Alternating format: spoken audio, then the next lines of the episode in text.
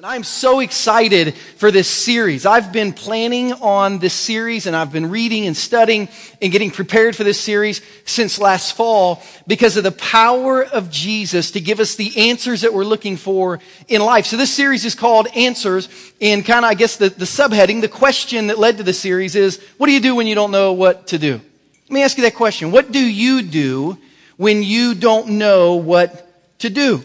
Uh, I've been working on this series for nearly six months, but just this week I started kind of digging into some, some popular psychology to answer that question. What do you do when you don't know what to do? I started looking for some life coaches. I started looking for some websites and some blogs and some articles related to this question. Um, and I didn't learn a lot about anything when I need to know something. Certified coach uh, Martha Pasternak wrote a blog titled, What do you do when you don't know what to do? And she said three things that will help you every time. The three things, ask young people what they think because they will probably think something different than you.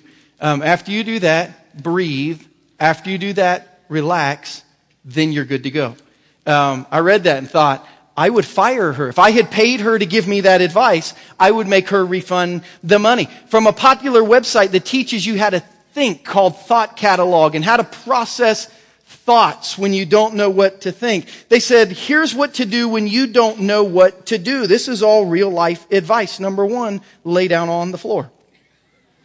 Number two, make a list. Number three, write a letter to yourself. Then number four, do some cleaning.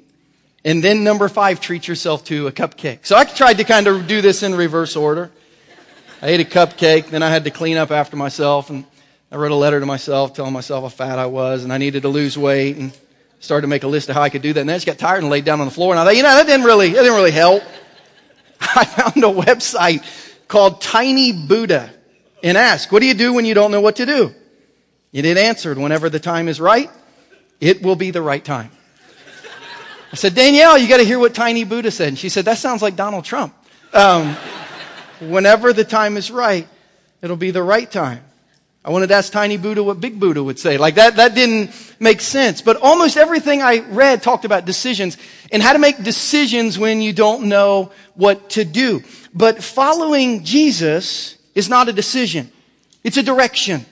It's a journey. And as we get into this series, we're not looking for answers just to questions that will help us make decisions. We're looking for direction in life because many of you last week made a decision to follow Jesus, but that decision is a direction. It's living in a direction that is following Jesus. And if you have your Bibles, we're going to be in John 2 today. We're going to be in the book of John for the rest of this series the next, today and the next six weeks.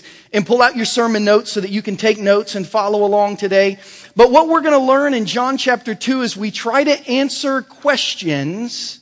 We're going to learn that questions don't always have black and white answers. We're going to learn as we, as we kind of dig into the book of John to try to answer questions, we're going to learn that not every question even has a great answer, yet every question is offered an answer through Jesus. But what we're going to find the next seven weeks is this thought of sometimes there are questions that don't have answers because they're supernatural questions with supernatural answers only found in Jesus. As you're taking notes and turning to John chapter 2, our ushers are going to go down the aisle. If you need a Bible, just wave at them. They'll give it to you so you can read with us. But here's what we're going to find. Number one, we're going to find that in life, the natural, as we're looking for answers, we're going to find that the natural needs the supernatural. In every life, at some point, we run out of all the answers and we run out of all the options except for the supernatural. I believe that every person at some point in their life, whether it was a little kid that wanted to be Batman or a little girl that wanted to be Cinderella, at some point in every life, somebody has had the thought that there has to be more than this. We wake up, we go through the routine of life, we get up, we go to work, we take our kids to their activities, we come home, we eat dinner, we do some laundry, do a little cleaning, go to bed, and we wake up and we do it again and again and again, and we think there has to be more than this. But eventually we grow older, we grow a little more cynical, and I think that thought in our head changes from there has to be more than this to there might be more than this. I mean, this is all there's been for five years, 10 years, 20 years, but you know, perhaps, perhaps there really is more than this. And after we've been beat down a little more and we've lived a little more life and we've processed a little more discouragement, I think sometimes we all get to the point where we sit down at the end of the day and we think, I hope there's more than this. Like, I just hope, I hope there's more than this in life. You know, I don't often drop names in stories unless it's like a really good story with a really good point and this one is, so I'll tell it to you. A few years ago, um, I met a pastor who lived in Atlanta as I was getting ready to start our church. He just kind of started mentoring me um, and, and, started helping me answer questions about leadership and, and being a lead pastor. He, he became a good friend. And about a year and a half ago, he was in Kansas City and he called me, said, Hey, Christian, I'm in Kansas City for a little bit. Why don't you come have dinner with me? We'll talk church. So we were talking church. And as we were talking church, um, you know, he kind of relayed to me, and I knew a little bit, um, but he kind of started talking to me about his relationship with Ned Yost. He was Ned's mentor and pastor um, and kind of accountability partner when they were in Atlanta for a little bit. Uh, and I thought, you know, that's pretty cool. And he said, well, after dinner, um, Ned's going to join us. Is that okay? And I was like, I guess that'll be all right. You know, I was like, you know, can I text my friends? He's like, yeah, that, yeah, that'll, that'll be all right. So after, after dinner, Ned came and some folks came and we were sitting around talking and Ned asked me, he said, how'd you meet Tim? And I just said, oh, a couple years ago, I was going to start a church. I was looking just for lead pastors to speak into my life. I connected with him in Atlanta and he's just kind of been helping me ever since. And I said, how did you meet him? And he said, I met Tim about the same time that I met Christ. And I said, when was that? And he said, well, you know, growing up in baseball, he said, I'd always told myself that if, that if I could win the World Series, that my life would be complete, that my life would be whole, that everything that I was pursuing would be fulfilled. You know, I, I thought if I could just win a World Series, then everything would come together. And he said, I never won one as a player. As a coach up to that point, I never won one. But he said, the Braves in the mid 90s, he said, we finally won a World Series. And he said, I remember that night as one of the coaches thinking, I've finally done it. Everything in life is now complete. He said, I went to bed and I got up the next morning and nothing had changed. My life was not complete and my life was not fulfilled. And he said, Tim was a chaplain with our team at that time, and I called him and I said, You know, I've been banking on my whole life on this event, fulfilling everything, and it's happened, and I'm not fulfilled. What more is there? And he said, I met Jesus and I began my relationship with Jesus. Ned shares that story now everywhere he speaks about when he gives his testimony. But what he shared is the thought of Ecclesiastes 3 verse 11. There's a verse that Solomon wrote in Ecclesiastes 3 that says this, God has made everything beautiful in its time. But he's also set eternity in the human heart so that no one can fathom what God has done from beginning to end. That verse basically says what Ned says. On your very best day on planet earth, you're gonna get up, you're gonna go to bed, and you're gonna get up the next morning and need more. It's your very greatest moment on the most beautiful day of your life. There's still going to be something in your soul that says, it, there has to be even more than this. The natural needs the supernatural. And there are a lot of people who find Jesus at the, at the lowest point they've ever been in in life because there's nothing more. But there are a lot of people who find Jesus at the very top of the mountain because when they get to the top of the mountain, they realize there's nothing there that's going to last them for an eternity and there's nothing there that changes their soul. And they find Jesus. So the natural needs the supernatural. But in Jesus, number two, the natural meets the supernatural. So in life, the natural needs the supernatural, but in Jesus, the natural meets the supernatural. And that's where we begin John chapter 2. And here's what John chapter 2 says. On the third day, a wedding took place at Cana in Galilee. Now we need to stop right there and catch some of you up because if you're like me and you read that on the third day, you think third day, like third day from what? Like third day after Jesus rose from the dead. What is this the third day from? This is the third day from an earlier story that we were talking about about seven weeks ago. We started this year 2016 by saying this was going to be the year of deep and wide at our church.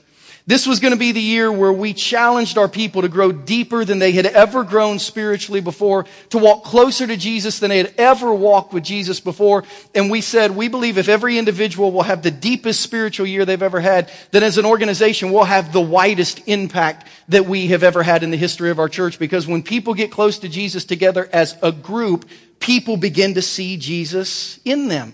And we started the year with a series called Follow. We took six weeks to teach from John 1 1 to the end of John chapter 1, and we just looked at Jesus and the many ways he asked people to follow him. He told his disciples, follow me, follow me, follow me. And they followed him. But what we found at the end of the series is every time Jesus said, follow me, usually somebody would say, where? Say, follow me. Well, where? Jesus would say, come and see. They'd say, well, what are we going to see? And Jesus basically at the end of John chapter 1, he said, I just promise, if you will follow me, you're going to see things that help you understand that I'm supernatural. As a matter of fact, if you follow me, every natural question and need you have in your life, if you follow me, is going to, is going to come face to face with the supernatural, and those questions are going to be answered, and your needs are going to be met. And Jesus said, I want you to follow me because by following me, you're going to see me do things that will help you believe that I am supernatural. As a matter of fact, the word believe is used a hundred times in the book of John. At the end of the book, John said, I wrote the entire book so that you might believe that Jesus is the Son of God and that by believing in His name, that you might have eternal life by that. So John said, I'm writing a book to help you believe that Jesus is supernatural. And when we look at the book of John, it really has three distinct sections. There are seven I am statements where Jesus says, this is who I am.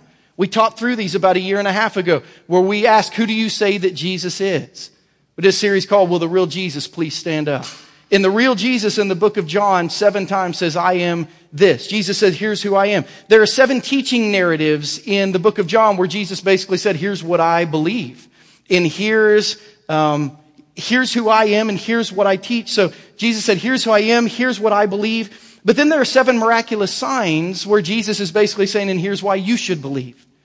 So the book of John is laid out for Jesus to say, here's who I am.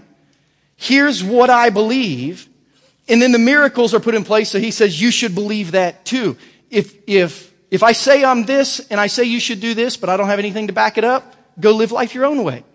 But if I say that I'm the Messiah and then I teach you how I want you to live your life and I prove to you I'm supernatural, you should follow me. So the purpose of this series is going to be to study how the natural meets the supernatural in Jesus and what we can learn from these signs so that you and I can have our natural questions answered in a supernatural manner by Jesus. So we go to the first sign of the book of John, the first miracle in the book of John, John 2. After Jesus has asked his disciples to follow and told him they'll see something supernatural, three days later now they're in Cana. That's what it means. On the third day, a wedding took place at Cana in Galilee. Jesus' mother was there and Jesus and his disciples had also been invited to the wedding. When the wine was gone, Jesus' mother said to him, They have no more wine. Woman, why do you involve me? Jesus replied, My hour's not yet come. His mother said to the servants, Do whatever he tells you. Nearby stood six stone water jars, the kind used by the Jews for ceremonial washing, each holding from 20 to 30 gallons. Jesus said to the servants, Fill the jars with water, so they filled them to the brim. Then he told them, Now draw some out and take it to the master of the banquet. They did so, and the master of the banquet tasted the water that had been turned into wine. He didn't recognize, he didn't realize where it had come from, though. The servants who had drawn the water knew. Then he called the bridegroom aside and said, Everyone brings out the choice wine first and then the cheaper wine after the guests have had too much to drink, but you've saved the best till now. What Jesus did here in Cana of Galilee was the first of the signs through which he revealed his glory, and the disciples believed in him. After this, he went down to Capernaum with his mothers and his brothers and his disciples, and they stayed there for a few more days. So here's some realities we're beginning to learn that in life, the natural needs the supernatural. On your very best day on planet Earth, you're going to get up the next day and think, I either have to repeat that or there has to be something more. In Jesus, the natural meets the supernatural. But we're going to find when you combine those things together, life in Jesus, in life with Jesus, the natural sees the supernatural. It begins to understand that there are bigger answers to the questions than what maybe you and I have been offered. Like ask young people, breathe, relax, lay down, eat a cupcake, make a list, whatever. In life with Jesus, the natural sees the supernatural. Can I ask you a question? Have you ever seen the supernatural? I want you to think about that for a minute. Have you ever seen anything supernatural in your life and experienced a moment you believe was supernatural? In 2 Kings chapter 6, we meet a man who worked for Mossad. Um, he didn't really work for Mossad, but now that I have your attention, uh, his name was Elisha. He was a prophet of God and he either like had some CIA spies or he had some crazy intelligence network or literally God just told him what was going to happen. But in 2 Kings chapter 6, we see that Israel is fighting a war with people who lived in modern day Syria. Today, the people who are there are called ISIS. Several thousand years ago, it was a country called Aram, but the people of Syria and the people of Israel have always kind of been at battle with each other. And at this time, basically what was happening is this. The people of Aram were making plans to go attack Israel. And every time they would get to a city to attack Israel, they would find out that it was either fully defensed or all the people had left. And this happened time after time after time. So finally, the king met with his men, the king of Aram, and he basically said, there's a spy in here. Because every time we march on a city, they know we're coming. Every time we march on a city, they're, already, they're either already gone or they're already taken care of. Who's telling Israel that we're coming? Who's the spy? And one of his generals spoke up and said, yeah, King, there is no spy. There's just this Mossad agent. This, there's just this guy in Israel. His name's Elisha. He's a prophet of God. And everything you try to do against Israel, he knows about and he warns them ahead of time. And the king says, well, we got to kill him. This, is, this isn't going to work. We need to kill him. And they said, All right. So they find out where he is. So they found him in a city named Dothan. It was a walled city. And the king of Aram and his army marched all night. And when Elisha and his, his servant woke up the next morning, the city was completely surrounded by the army, and they were going to kill Elisha because they were sick of him destroying all their military plans. And when the servant woke up and looked outside, he saw the king of Aram and his army surrounding the village they were in. And he went in and he woke up Elisha and he said, We're all going to die. They're here. They're right outside the city. They've come for us. We're all going to die. And Elisha says, relax. He gets his Keurig and makes himself a cup of coffee, pulls out his iPad and reads the news, scans Sports Center and the things that are really important that you need to know before you start your day. And then he told his servant, listen, we're fine. the servant said, no, we're going to die. The whole army's here. And Elisha said, no, no, no, we're fine. And in 2 Kings 6, 16 and 17, Elisha prayed this prayer. He said to his servant, Don't be afraid. Those who are with us are more than those who are with them. And he prayed, Open his eyes, Lord, so that he may see. Then the Lord opened the servant's eyes, and he looked and saw the hills full of horses and chariots of fire all around Elisha that had been dispatched from heaven to take care of the man of God. You see, Elisha saw the supernatural and it allowed him to trust God. And he prayed that his servant would see the supernatural so he would learn to trust God. So l- let me ask you again have you ever seen the supernatural? Because I have. I see it every Sunday when I stand on this stage. I think back to January 10th, 2011, when five families met in my living room. It snowed eight inches that day. I was afraid nobody was even going to come. And I said, guys, I think God wants us to start a church in this community that will reach people and impact hurting people in the community, but I don't know if anyone will come. They all said, man, we don't know if anyone will come either, but if you're in, we're in, and maybe God will move. Every time I stand on this stage, I see the supernatural. I see what God has done from a group of small families to a church of hundreds and hundreds of people now. I saw the supernatural last Sunday.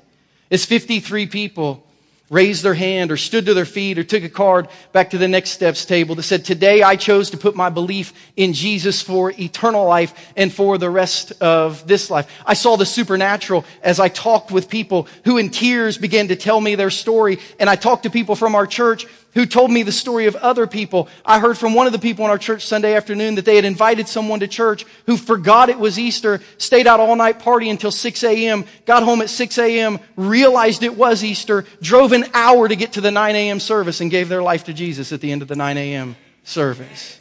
That's supernatural. That's not natural. That's supernatural.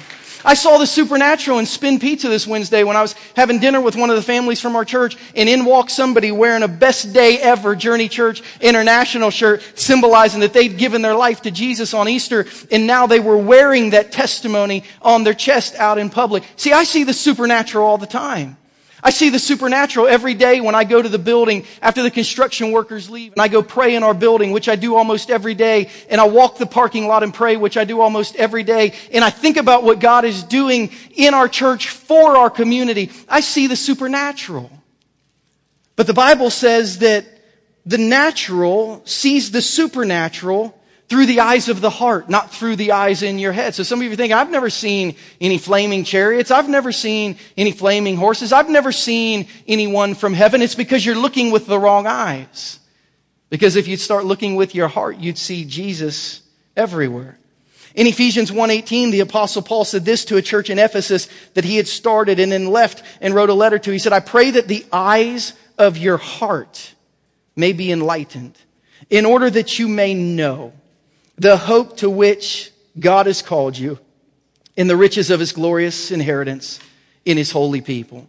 Paul said, "I pray that your eyes are open so you can know the answers to all the questions you have in life by putting a supernatural belief in Jesus. You see, a journey with Jesus reveals the deepest answers in your soul. But you have to be willing to follow Jesus because following Jesus is not just a decision, it's a direction and you learn as you go. You experience more as you follow.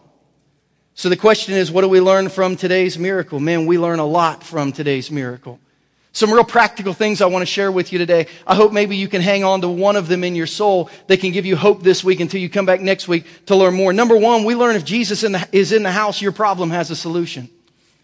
Man, when Jesus is in the house, your problem has a solution. On this day, Jesus was in the house. He was at a wedding that probably scholars think one of his relatives was having. If you ever go to Israel with me, I'll take you to Cana in Galilee. Cana in Galilee is about an hour walk from Nazareth where Jesus grew up. It's about an hour drive from the Sea of Galilee where Jesus based his ministry. You can go and buy wedding wine in Cana of Galilee today. They have a roadside stand, Cana wedding wine. I don't think it was the stuff Jesus created in John chapter 2. If it is, it's a heck of a vintage because it's about 2,000 years old. But, but you can go and buy wine today in Cana of Galilee. And the fact not only that Jesus' family was there, but that his mother appeared to have some kind of charge over the refreshments meant that probably one of Jesus' family members was getting married. Jesus' family was in charge of helping put on the festivities. A wedding would not last for a day. It would last for an entire week. Some of you mothers of the bride are thinking, oh dear God, I can barely get through the day. I can't imagine a week of wedding um, celebration, but they did. And somewhere in the course of this week, they ran out of food, which would have been publicly humiliating to Jesus' entire family that you would have this festival you couldn't support. It would have proved how poor they truly were. Could have been humiliating. But Jesus was in the house. And Mary came to him and said, Jesus, we ran out of wine. And it's interesting because his answer, his dialogue doesn't make a whole lot of sense. He said, my, my time hasn't come yet. But that didn't really bother Mary. She didn't get an argument with him. She didn't start crying. He said, My time hasn't come yet. But she was cool with that. Because here's the reality Mary didn't have to know what Jesus would do as long as she had confidence in what Jesus could do. And Jesus went to, Mary went to Jesus and said, We're out of wine. I don't know what to do. And Jesus really didn't answer her question, but she looked at all the servants and said, listen, I don't need to know what Jesus is going to do. I just need to know what Jesus can do. Just do whatever he tells you. It tells us that sometimes we don't have to know all the answers in order to follow Jesus, and that if we follow Jesus, we'll find the answers. She said, just do whatever he tells you. And when it comes to spiritual things, I've learned the correct question is not what's the answer, it's who's the answer. Because Mary said, I'm not sure what Jesus is going to do. I'm not sure if he's going to drive down the mountain and grab some. I'm not sure if he's going to go borrow from an. I don't know what he's going to do, but I know this. Jesus never does nothing. You should write that down. Jesus never does nothing. I don't even think that's correct, the correct English in the way to say that. But Jesus never does nothing. And she knew as long as Jesus is in the house, this is going to get figured out. So let me ask you a question. Is Jesus in your house? Is there any room in your house for Jesus? Is there any space in your week for Jesus? Is there any time in your day for Jesus? Is there any place at your work or your office for Jesus? Is there any room in your car for Jesus? Is there any room in your conversation or your marriage or your parenting for Jesus? Because if Jesus is in the house, you have the, you have the solution to your problem. Because Philippians 4:19 says that God will meet all of your needs according to the riches of his glory in Christ Jesus. So if Jesus is in the house, you have the solution to your problem, but you have to do whatever he tells you. I find this interesting. Mary went to Jesus and said, Can you help? And he said, I'm not sure. And she looked at everyone around him and she said, Whatever he says, do it. I'm not sure how all this is going to turn out, but whatever Jesus says, do it. I promise you it'll be better than if we don't do it. Because the reality is, when you're aware of what Jesus could do, you're motivated to do all you can do spiritually. You say, what does that mean for me, Christian? What, what does it mean that I need to do all that I can do? Well, let me ask you this question. What empty things in your life can be filled? What are the empty things in your life that can be filled so that Jesus can use them or Jesus can use you? When my little girl Casey was in preschool, is Casey in this service? I haven't been able, to. she's sitting right there. When she was three, her preschool teacher called us and said, I need to meet with you and Danielle after school regarding your daughter. Um, now, we've had those calls about our son, um, but we never had those calls about our daughters. We're like, what did Casey do wrong? So we go after preschool, we meet Casey's teacher, um, and she said, I've got a problem I need your help with. And we said, okay, what's that? Um, and they said, Casey's been having all her friends do her work in class while she just colors. And we said, okay. So we, you know, pulled our little three year old Casey aside and said, Casey, babe, why are, you, why are you having all your friends do your work? And she said, because they know all the answers. And I thought, you know, I mean, that is a good answer. I mean, that's the wrong, probably don't want to do that, but that, that is a good answer. We said, well, Casey, why, why don't you do the work so you can find the answers? And I remember her little three year old face looking up at us smiling. She said, because I want to play. Like, I don't want to work. I want to, I want to play. I have found that most Christians want to put about the least amount of spiritual effort into things they can and hope Jesus does all the work for them because they want to play. And I find what, what we want to do is we want to do the very least we can to experience the very best from Jesus so that we can play. We want to come the fewest times on Sunday that we can possibly come because we're t- we want to sleep. We want to put in the least amount of time spiritually that we can put in because we, we can use time to get extra work done. We want to put in the very least amount of time because we want to go fishing or we want to go hunting or we want to go play golf. We want to put in the very least amount of time that we can because we want to work hard with our kids so they can get a scholarship to go to college or at the very least we want them to be on a team of people that makes us feel socially accepted in the group of parents that we want to be in, if we could just get honest. We want to, because it's, it's the American way, do the very least to get the very most. We want that in our marriages. We want to have great marriages, but we do not want to take time to go on dates and take a weekend away and celebrate important moments. We want to have great families, but we don't want to take time to go on vacation or ever say no to something else so we can sit down and eat a, a meal together at home together. Hey, we all want to be in shape without having to eat well or ever work out, right? I mean, that's an easy one. We want to have a great job where we can make good money, but never really act, be asked to work too hard. And certainly never be called when it's outside our 40 hour window. Great job, great pay with the least amount of time possible. We want to have a great savings and retirement plan while spending every dollar of our paycheck and more on a credit card and just thinking we'll figure it out later. In our relationships, we want to make sure we've got people who will always be there for us when we need them. So we put in just the least amount of relational time we can so they're there when we need them. It's not really a spiritual problem, it's a life problem that DNA pours over into our relationship with Jesus. And we want to do the least amount possible to get the most amount of blessing that Jesus can possibly give us. But John chapter 2 shows us this fact that the supernatural from Jesus meets the natural at the final effort of the natural. To put it another way, Jesus says, you do everything you can do, and then when you are done doing everything you can do, at the last step of natural effort, the supernatural power from me will kick in, and something supernatural will happen to give you an answer. Did you see this story and what Jesus asked his servants to do? Mary said, we're out of wine, but do whatever he says. Jesus told the servants, go get some water. We skip that part. There, the Bible says that there were six stone water jars nearby that each held 20 to 30 gallons. We skip that part, realizing that Jesus actually made 180 gallons of wine. If you want to have a party, invite Jesus. He knows how to party. Uh, you know, and in these days, right? Jesus didn't say, go get the hose, fill these things up. Jesus didn't say, turn on the sink. You know, an orange Gatorade bucket like you see on the sidelines, those hold about five gallons. These stone pitchers would have probably been this tall. They would have weighed hundreds of pounds.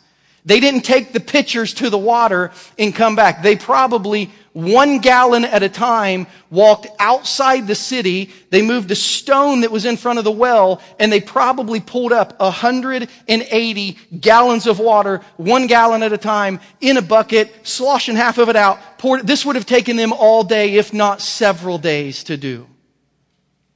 And without knowing what was happening, when they finished doing everything they could do, Jesus did his thing and it changed everything.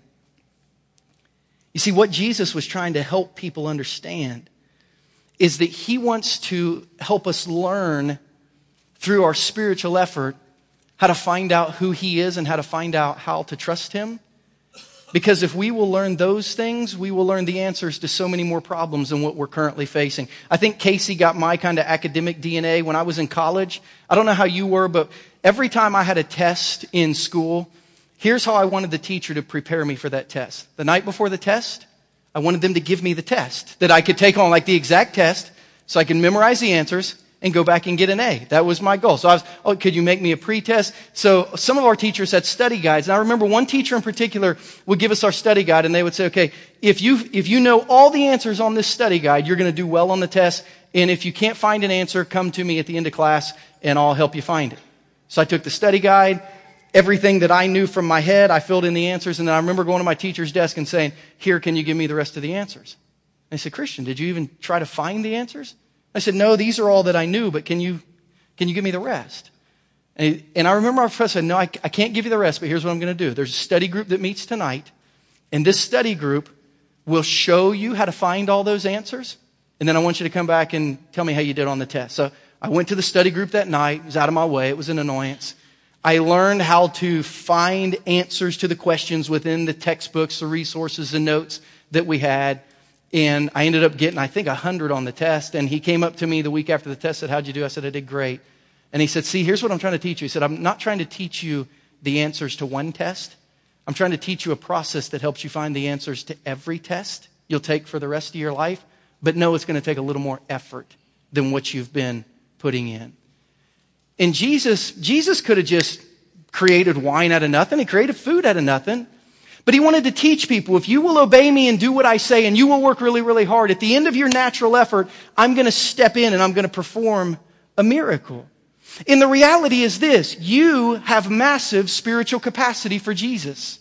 There were 180 gallons of capacity that could have been had in the house. And Jesus found it and said, let's fill it up. You have massive spiritual capacity for Jesus in your heart, in your home, in your work, in your habits. You can have more of Jesus in your life. But the reality is this, the spiritual effort to get more of Jesus is going to be more than you imagined. It's not what some of us want to hear. We want to come to church, get everything we need, and be done. Just like we want to work out one time a week and, and be in great shape. And, you know, why we want to work about 28 hours a, a week and get paid well. Doesn't work that way. Your spiritual effort is going to be more than you imagined. However, your spiritual blessing will be more than you imagined.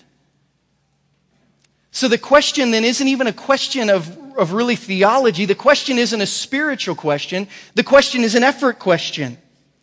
Is the second truth worth the first? Or put another way, let me say it this way.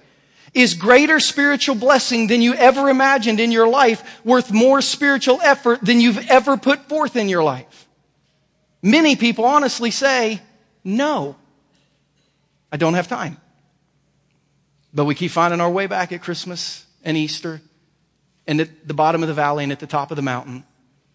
And Jesus said, The answer is here all along. I promise you, if you push forward, I'll meet you at the end.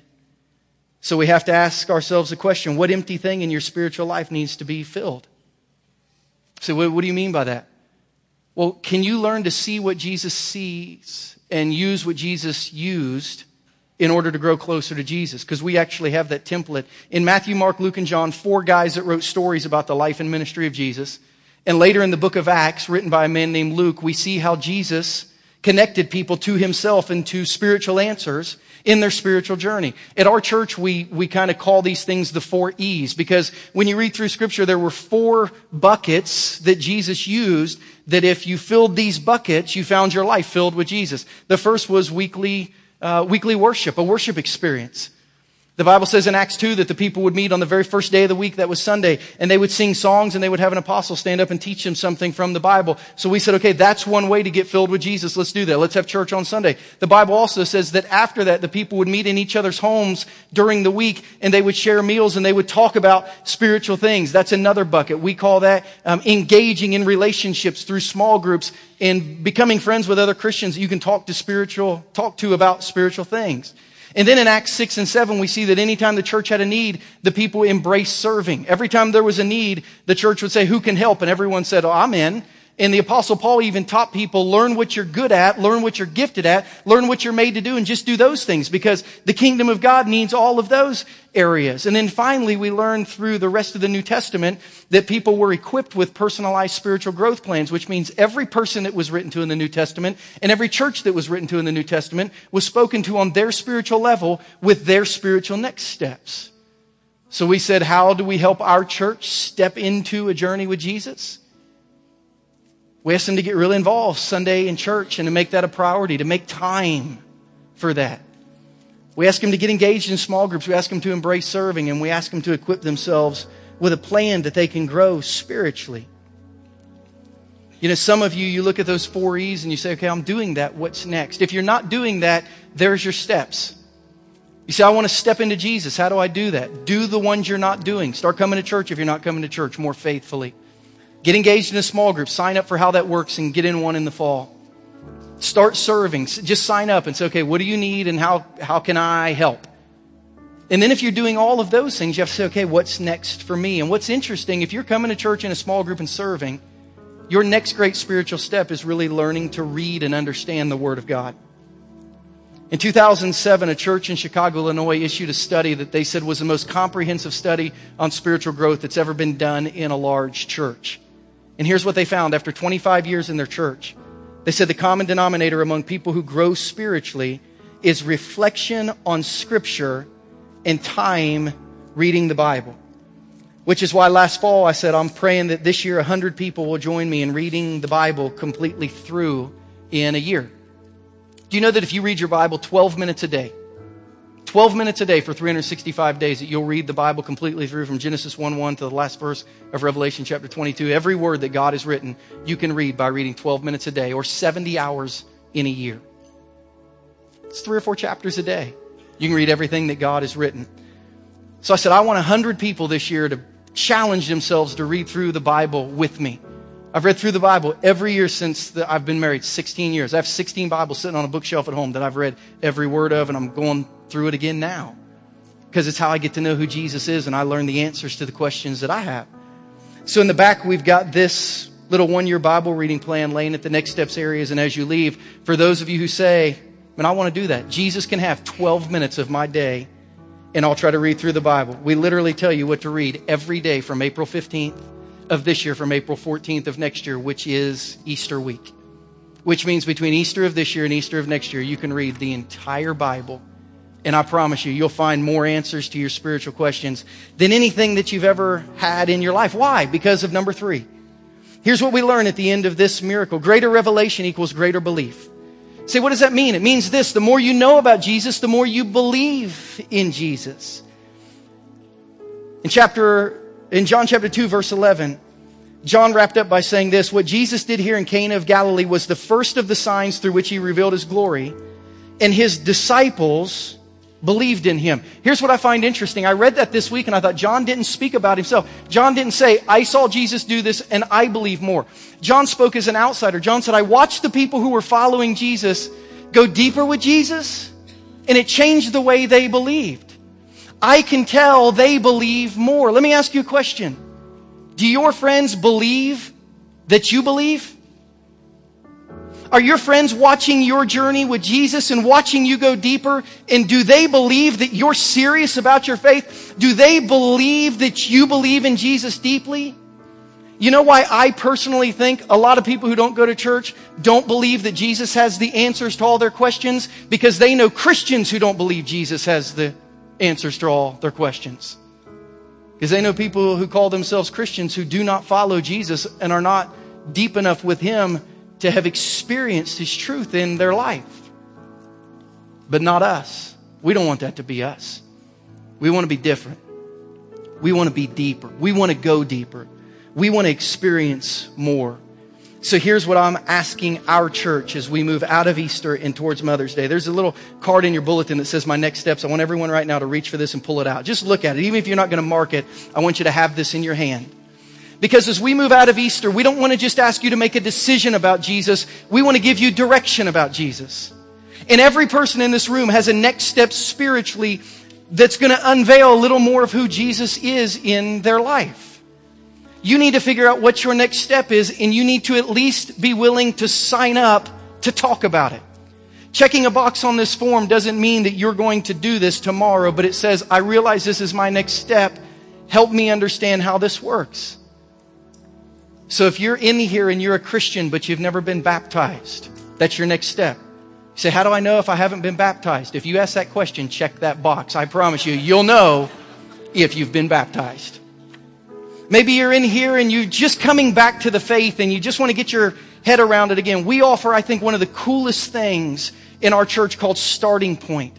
It's a four week class that meets during the 9 a.m. service that's literally just like Christianity 101. It just kind of gives you everything you need to know about the basics of Christianity in four weeks. Pastor Ryan Holt teaches that, and it's awesome.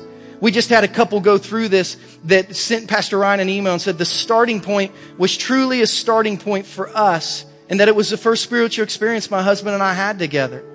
We both had very different experiences and backgrounds with the church and religion. Going through starting point together helped us find ourselves and each other on the same page with similar goals headed in the same direction with our family in tow. And behind me, I think you see Melissa and Brandon and their child. The small class size, the personable leadership helped my husband and I feel comfortable from the start. Overall, the starting point was a great experience for each of us as individuals, as a marriage and family unit. We're thankful for the fellowship and teachings and would recommend it to Christians new, old, and uncertain. So that class has about 15 spots in it. Maybe that's your next step. Maybe you're not in small groups yet. It's time to get engaged. They really probably don't fire up for you again until September, but we'll call you. Maybe you need to start serving. So it's going to be a busy summer, Christian.